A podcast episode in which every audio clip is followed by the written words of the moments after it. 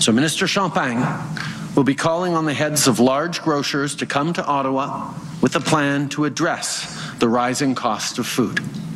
And we expect to hear from them by Thanksgiving on what their plan is to stabilize prices. Well, good luck with that. Or as Marc Maron, the comedian and podcaster, will always say when somebody makes some grand declaration, he'll say, So, how's that working for you?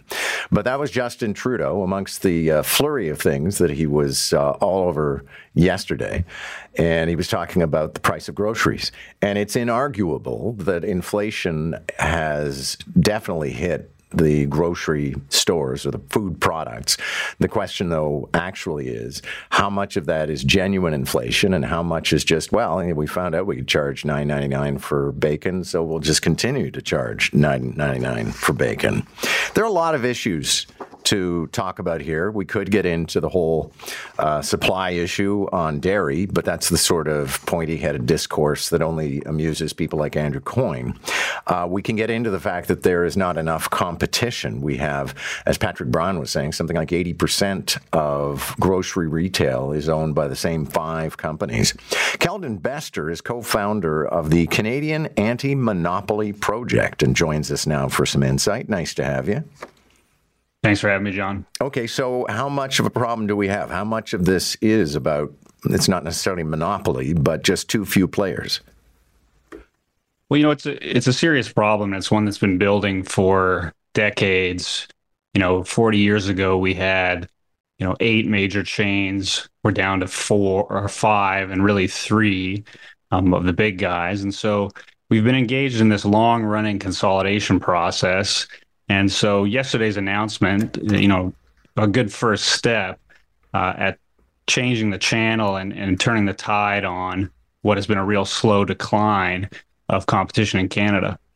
I have to think outside of a forensic audit, though, it's not really possible for us to establish whether or not we're being hosed on groceries, or can we establish that?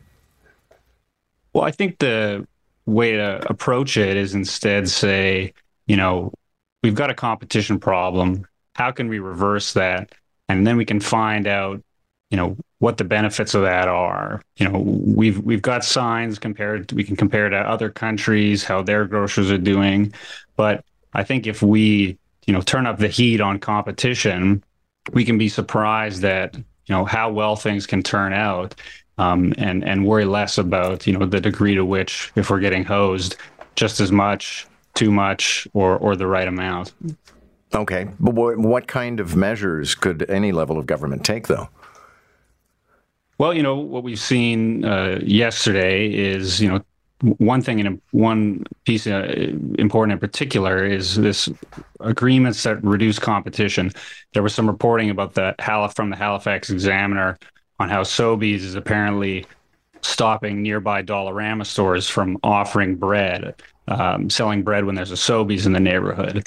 Um, so this piece of the reform would allow the bureau to go after those agreements and unlock competition from existing retailers who, because of these agreements, the big guys are able to dictate what they can and can't sell.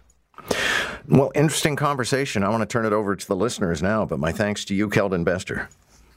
Thanks for having me. Keldon Bester is with the Canadian Anti Monopoly Project.